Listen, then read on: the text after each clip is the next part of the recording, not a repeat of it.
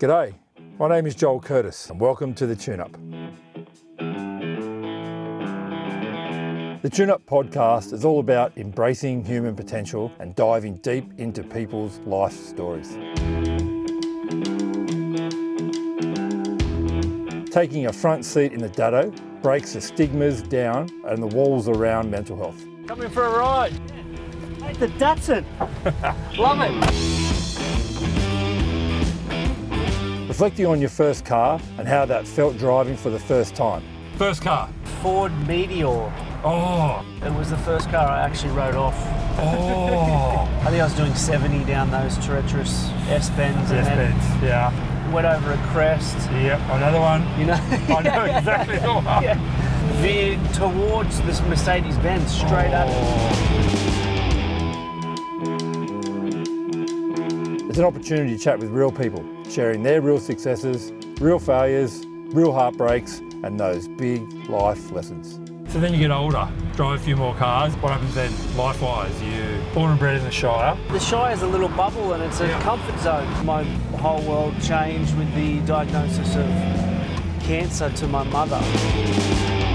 Grief's a powerful thing. Yep. You know, there's a whole, you know, your primal carer, which is your mother. When she goes, that, that's a hard one to fill. So it's going to make you run, and depending on how far and how fast, you can end up anywhere. My destination varied, and it got broken up into three chapters. So there was London, South America, backpacking for four months, and then thinking, no, I don't want to go home because my visa's run out. What do I do? Let's jump on a boat. Jump on a yacht, man. You're, gonna, you're gonna forget about stuff real quick. You'll be in Capri, you'll be in Venice, you'll be in Cannes Film Festival, you can go up to the Bahamas. You're going to be distracted. They're good places to be distracted. That's it. You got to pick them. Off the boat I went back to the show with a new plan, which is Yep. San Francisco. So America became my life for five and a half years.